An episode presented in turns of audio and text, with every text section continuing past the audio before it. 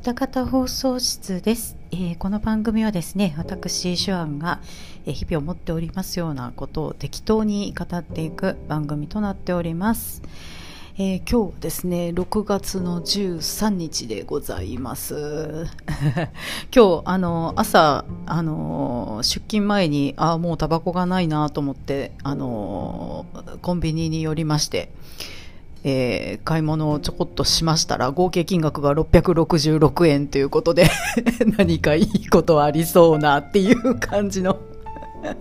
合計金額になりましてですね、ちょっとびっくりしました。あのスーパーとかで買い物して本当に適当にわーっとカゴにいるものをわーっと入れて持っていってにせんえんジャストとかだったりするとちょっとおっとかって声が出たりして、あのこの間なんかね確かにせんえんジャストだったと思うんですよ。すごいあの端数が全くないという綺麗な数字が出まして、レジのお姉さんもおっていちにちにいちどとかありますよみたいな感じでね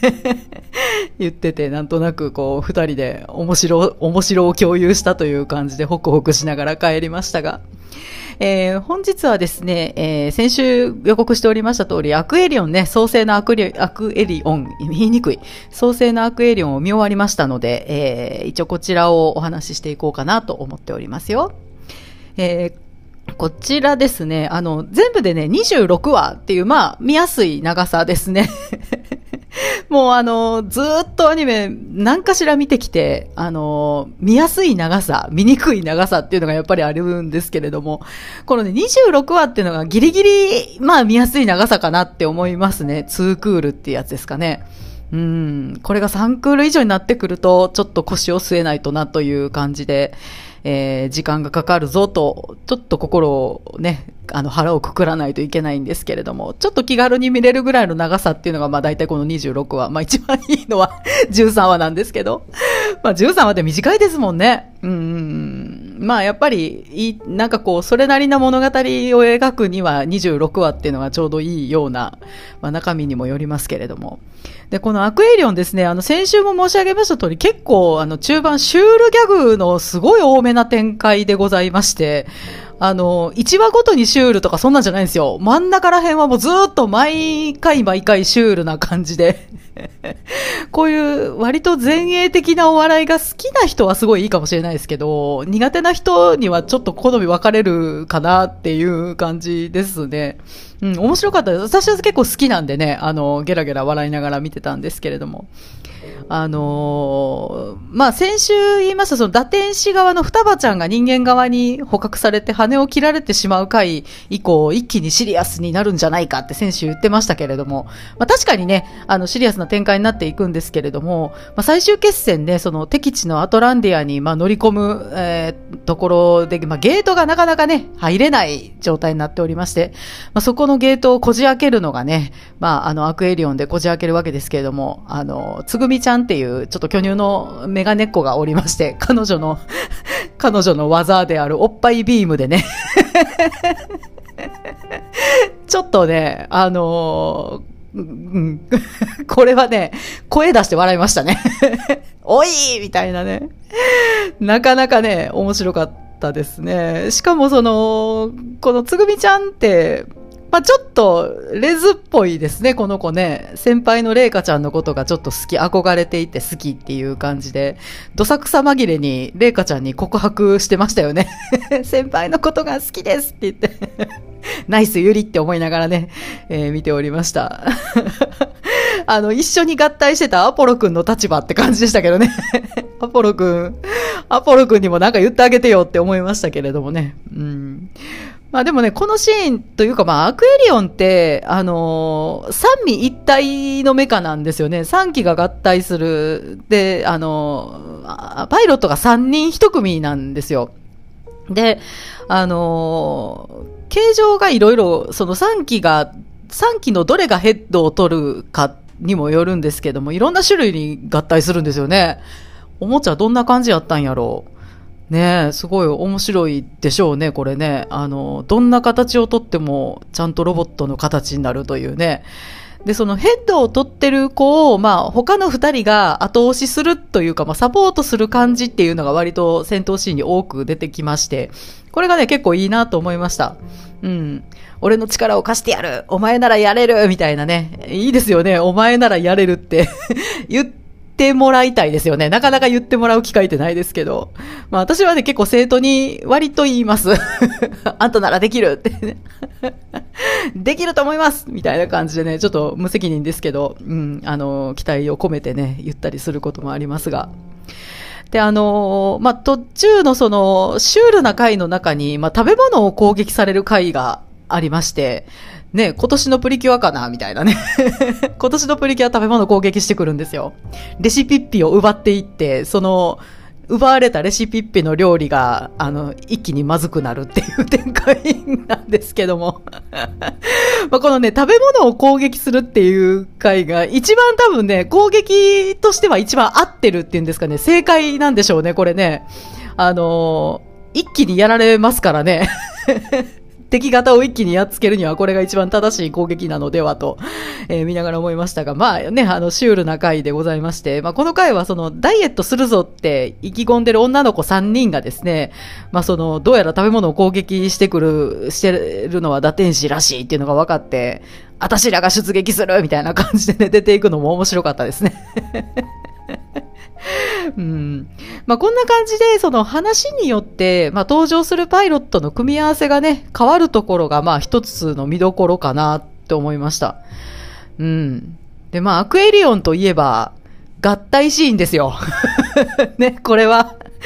あの、語らざるを得ないでしょう。うん。このね、あの、合体が気持ちいいという設定は、どなたが出されたんでしょうね、アイディアは。やっぱり川堀さんなんかなわからへんけど。これがね、あのー、まあ、さんにんが組み合わせ、いろんな組み合わせで、まあ、さんにんが合体するわけですけども、その、ヘッドを取る子であったり、その、組み合わせであったりでね、あのー、あのー、快感の種類も違うというね。あのー、もうほんまにそんな感じの絵がついてるんですよね。女の子たち、あーんってなるんですよ。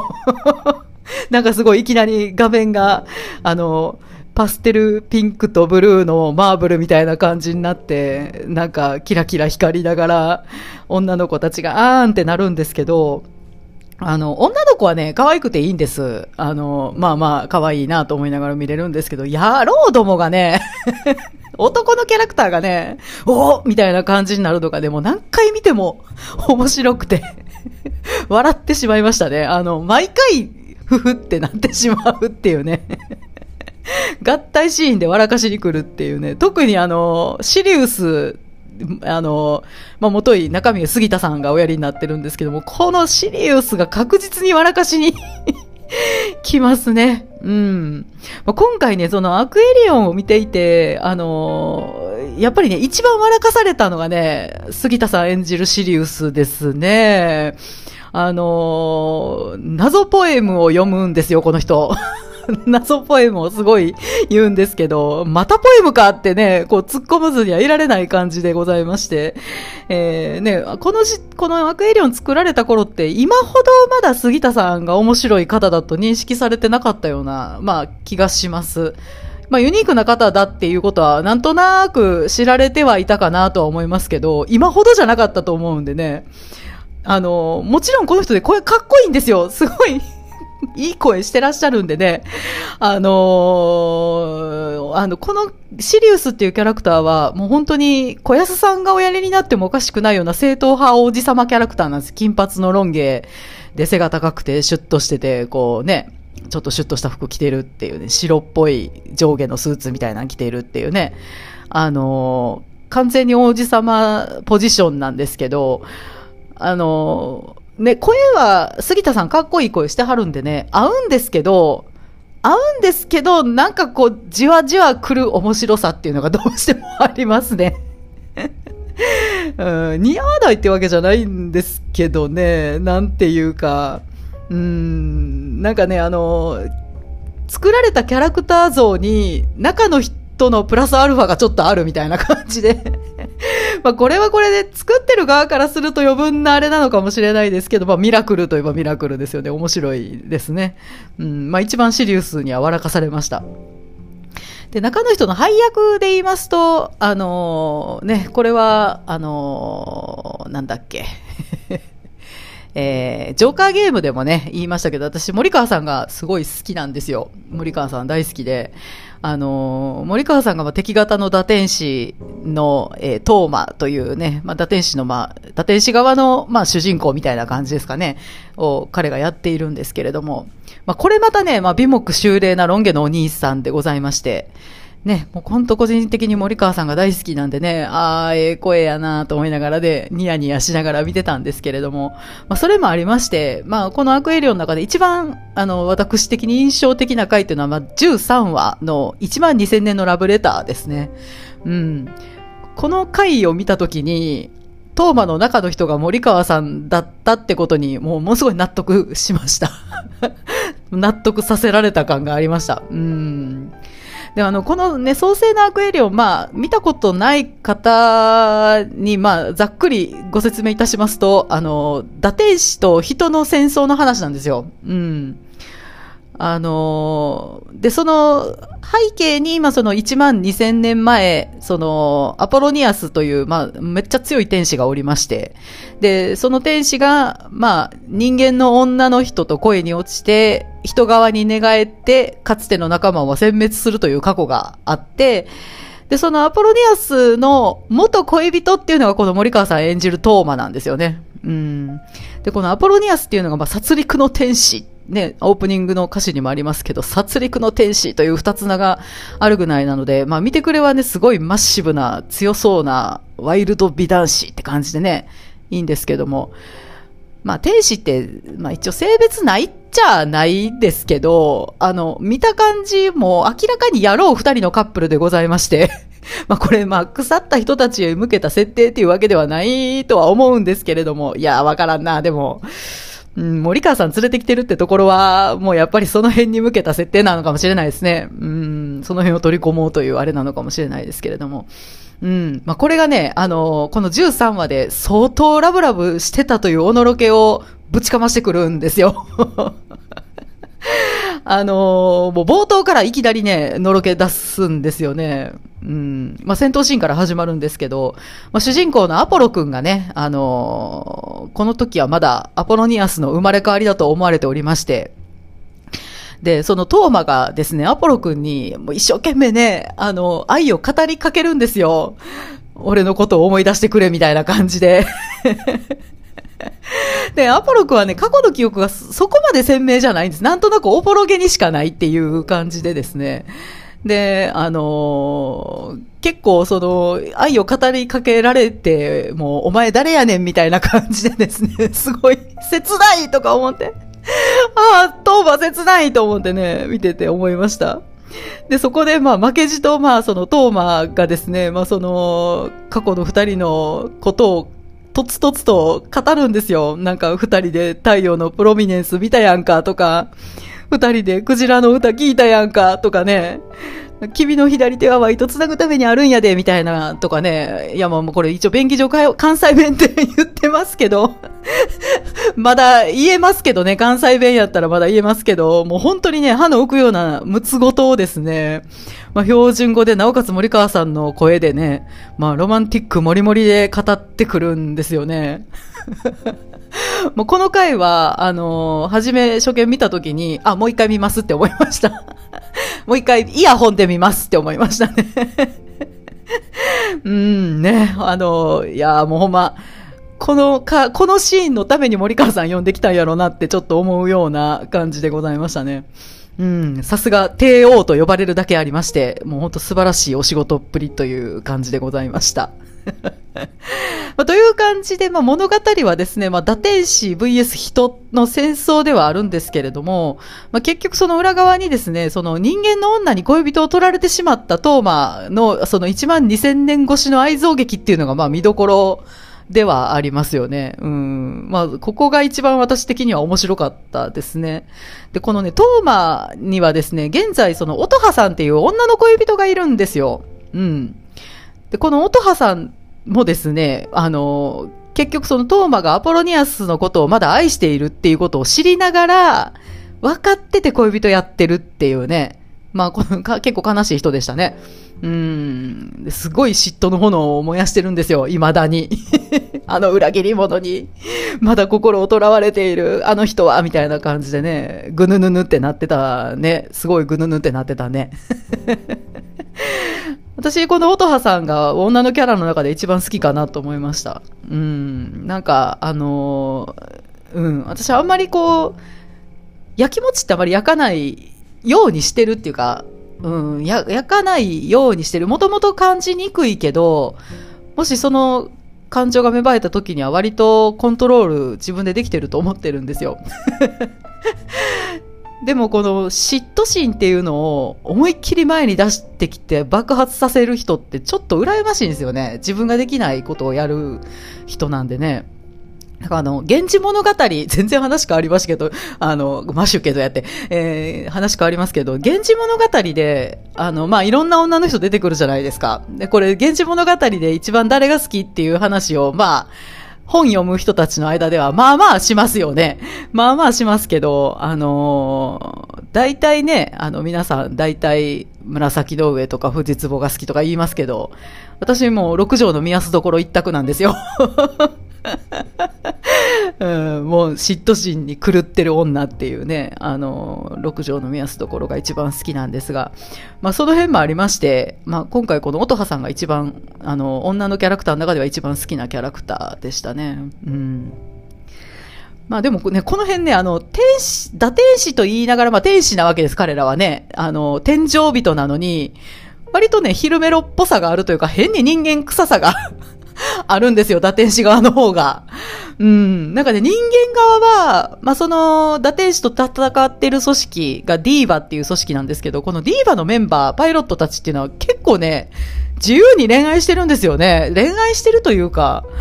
うん、なんかピエール君なんかはね、もう君女やったら誰でもええんかみたいな感じでしたよね。いろんなところに粉かけてる、回ってるっていう感じでしたよね。まあ、女の子も、そのレイカちゃんなんかは割と気が多い感じでしたよね。あんたが好きなのはシリウスなのか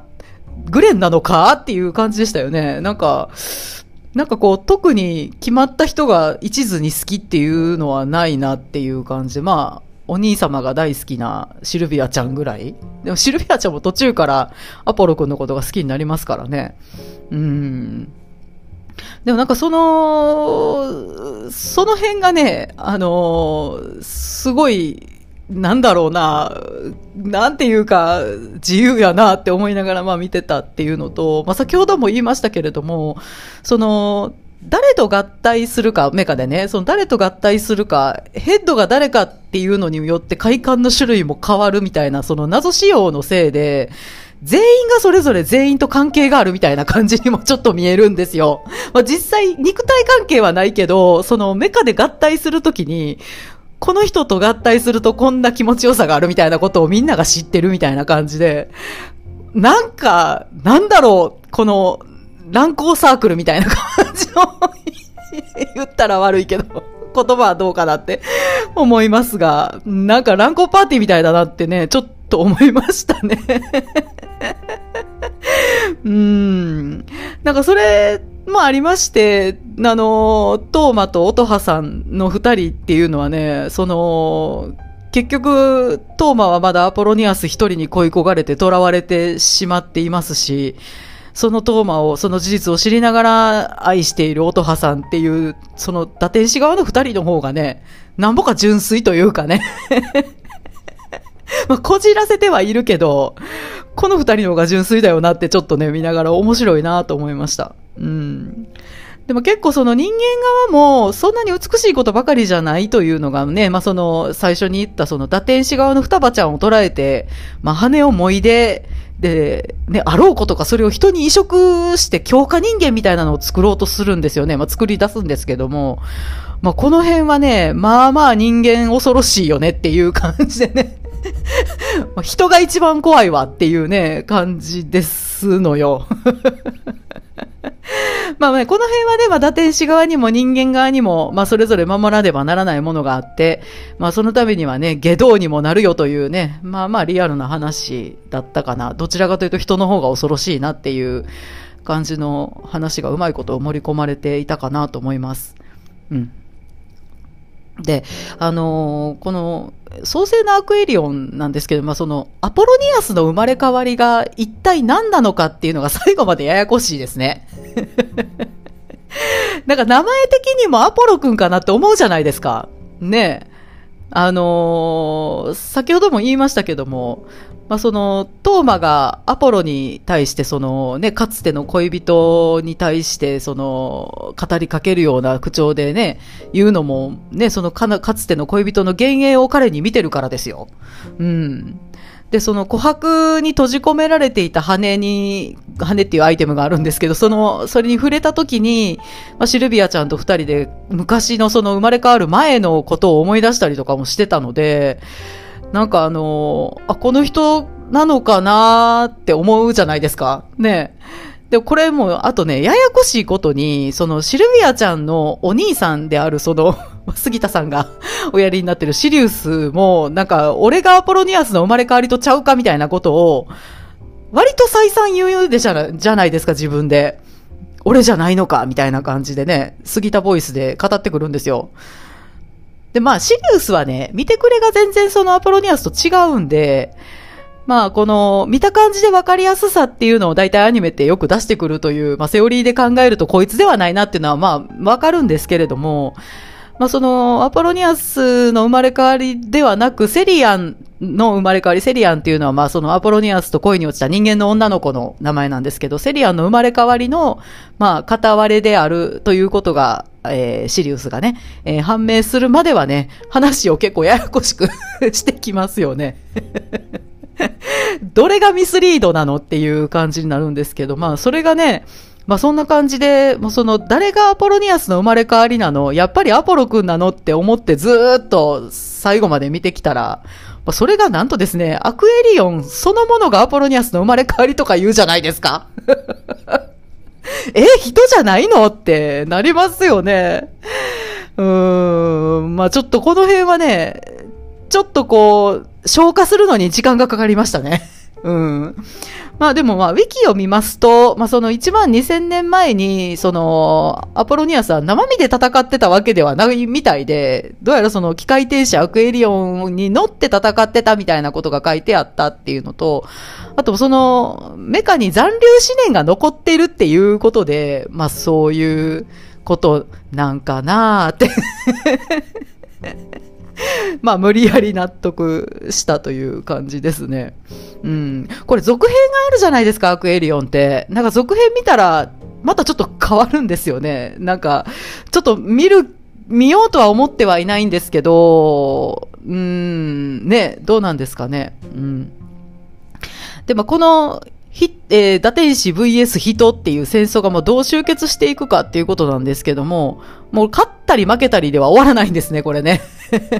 うん。でもその堕天使側に、あの、生命の木っていうのがあるんですけど、まあ、これが、まあ、どうやら地球を維持するために必要な、まあ、いわゆる命の源みたいなもんなんでしょうね。うん。で、この木が、まあ、人のエナジーみたいなものを吸って生きてるんですけれども、まあ、それ手前、人を全滅させるわけにもいかないわけですよ。ね。うん。で、まあ、その、全滅させるわけにはいかないけれども、まあ、この生命の木を利用して、まあ、人を従えて、まあ、牛、堕天使が牛耳る世界にしたろと堕天使が思ってるわけですよね。うん。ね、その、人はこの生命の気を生かすためだけに必要なもんみたいな感じのね。うん。でも、堕天使側はそのアクエリオンの力で、まあ、気を受粉させてましたね。なんか、あの、花粉、もうほんまなんか春先の、あの、杉の木みたいな感じで受粉させてましたよね、アクエリオンからね。うん。で、受粉させて、まあ、結実させようと目論んでるわけですけれども、まあ、結局ね、その、人だけで操縦しているアクエリオンが完全体ではなくて、まあ、受粉したと思いきや気は枯れていくんですよね。うん。で、これ完全に枯れ切ってしまったら地球は二度と生命の生まれない星になるたら言うてましたよね。うん。で、まあ、その、堕天使と人が乗らないと完全体にならないってことに、まあ、気がつきまして、まあ、そのさんきのベクターマシンに、まあ、アポロくん、えー、人間であるアポロ、アポロくんと、まあ、シリウス。シリウスはね、ちょっとこれややこしいんですけど、あのー、アポロニアスと恋に落ちた女の子、セリアンとの間の、間に生まれた子供の子孫なんですよ。だから、半分天使、半分人間なんですよね。まあ、半分じゃないな。うん、まあ、血は薄まってはいますけど、でも、そう、天使の血が入ってる人なんですよね。で、で、完全にその、堕天使側のトーマのさんにんが、まあ、乗り込みまして、で、あのー、まあ、この時点でね、まだこのさんにん揉めてるんですよ。めっちゃ揉めてるの。アポロくんは、まあ、その生命の木の栄養として、友達をね、捕らえられてるんですよね。この人、人質に取られてるみたいな感じで。で、その友達を返せってトーマに詰め寄りまして。で、シリウスはシリウスで、あのー、まあ、これちょっと詳しいこと言いませんけども、甘いことを言って、まあ、自分を利用しようとしたトーマに詰め寄るんですね。トーマがね、シリウスのことを利用しようとして、まあ、ちょっと甘いことを言ってっていう感じの展開がありまして、で、そのトーマに対する怒りをぶつけまして、トーマはトーマでですね、まあ、自分が捨てられたことで味わった悲しみをですね、その、アポロとシリウスにぶつけるというね、なんだこりゃ状態でね、揉めに揉めてるんですよ、この三人。うん。で、その、アポロニアスと恋に落ちた人間の女の子、セリアンの、その、子孫っていうのが、まあ、シリウスと、もう一人ね、その、二人に分かれてる、その、妹の、えー、シルビアちゃんですね。彼女も、その、えっと、お兄ちゃんと同じように羽を持って生まれてきてる子で、まあ、彼女がですね、あのー、その三人、揉めてる三人を説得するんですよ。お前ら揉めてる場合かみたいな感じでね。あのー、まあ、結構感動的なシーンでしたね。うんうんうん。で、割と簡単に説得されちゃうんです、この三人が。で、あの、辛いのは俺だけじゃなかったんやなって、三人とも思うっていうね。それで、三人が、なんかごめんみたいな感じで、終わっていきました。うん、なんかあのー、えー、そんな簡単にっていう感じで終わっていったんで、ちょっと意外だったんですけど、まあ、あの、いい話なんですけど、すごいスピードで風呂敷が畳まれていって、びっくりしたっていう感じでしたね。うん。あの、正直言って最後、どう、何がどうなったのってよくわかんなかったんですよ。一回目見たときに。終結があまりにも早くて。しかも勝ち負けで終わるわけじゃないので、あの、まあ、ちょっと一番最後のもうところはね、もう、あ、か、あえてお話もしない。この後に読んで、ネタバレも、ひったくりもないわっていう感じなんですけども、お話しないでおこうかなと思いますけれども、まあ、この、なんて言うんですかね、物語のオチのつき方がすごい早くて、え、どういうことっていう感じで、もう、ちょっともう一回見なあかんわと思って、最後のろくわだけにかい、見たんです。さっき言ったじゅうさんわ。じゅうさんわもにかい見ましたけど、最後のろくわもにかいずつ見まして、それで、ああ、まあ、風呂敷の畳むスピードがすごい速かったんやなってことに気がつきましたね。うん。まあ、それで、まあ、一見落着するのはするんですよ。するのはする。ですけど、まあ、結局、あのー、シルビアちゃん、ね、大好きなアポロくんとは、ね、もうちょっと会えないっていう感じになってしまって、まあ、最後、ちょっと切ない終わり方をするんですけれども。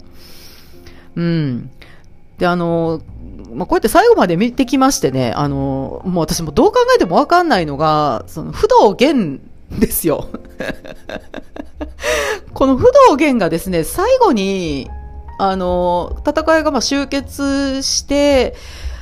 で、それで、あの、まあ、生命の木枯れそうになったところを、まあ、寸出のところで踏みとどまるっていう感じで終わるんですけど、その、踏みとどまった生命の木の上に、なんか光る立方体みたいなのがヒューって現れますよね。で、そこで不動源がニヤって笑って終わりでしょ？あれって、一体どういうことなの？アホなので分かりませんっていう感じで、あれは一体どういう意味があんのやろうと思って、にかい見たら分かるかなと思ったんですけど、やっぱ分かんなかったんですよ。あの、アクエリオンに詳しい方は私に教えてください。あの立方体は一体何なのか。で、不動源はなんでニヤッとしたのかっていうね。うんねえ、もうあの人が一番謎な人でしたねまあちょっと続編見る気がないので、あのー、見ようとは思ってはいないので、ちょっとちらっと、ね、あのー、調べたところ、不動源がアポロニアスの生まれ変わりだとかなんだとかって書いてましたよねえー、と思って、どういうことと思って、もうちょっとわかりませんっていう感じでね、あのー、なりましたまあでも、あのー、面白かったですね。あの、途中のシリアスじゃない話っていうのがすごい面白かったです。え、どういう、どういう話なのっていうのが多かったのと、合体シーンがそれぞれ面白いっていうね、うん。という感じでね、見終わりました。うん。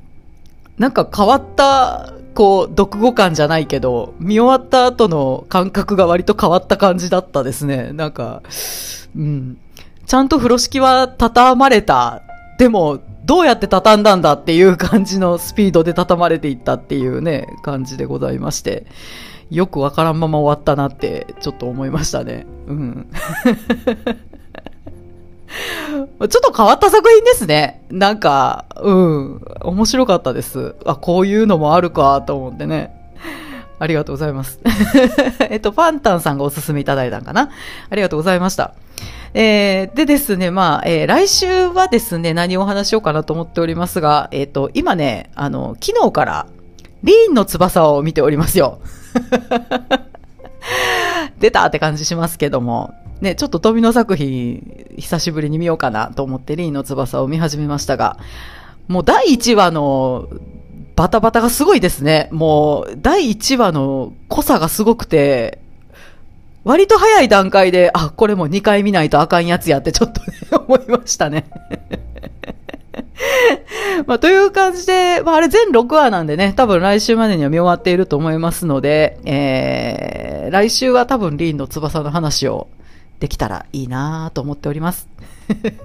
という感じでね、ここまで、えー、今週は創世のアクエリオンね、あのお話をしてまいりました。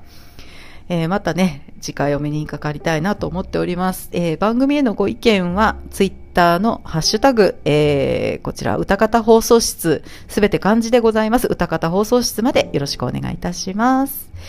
えー、それではね、また来週お耳にかかりましょう。シュアンでした。おやすみなさい。さようなら。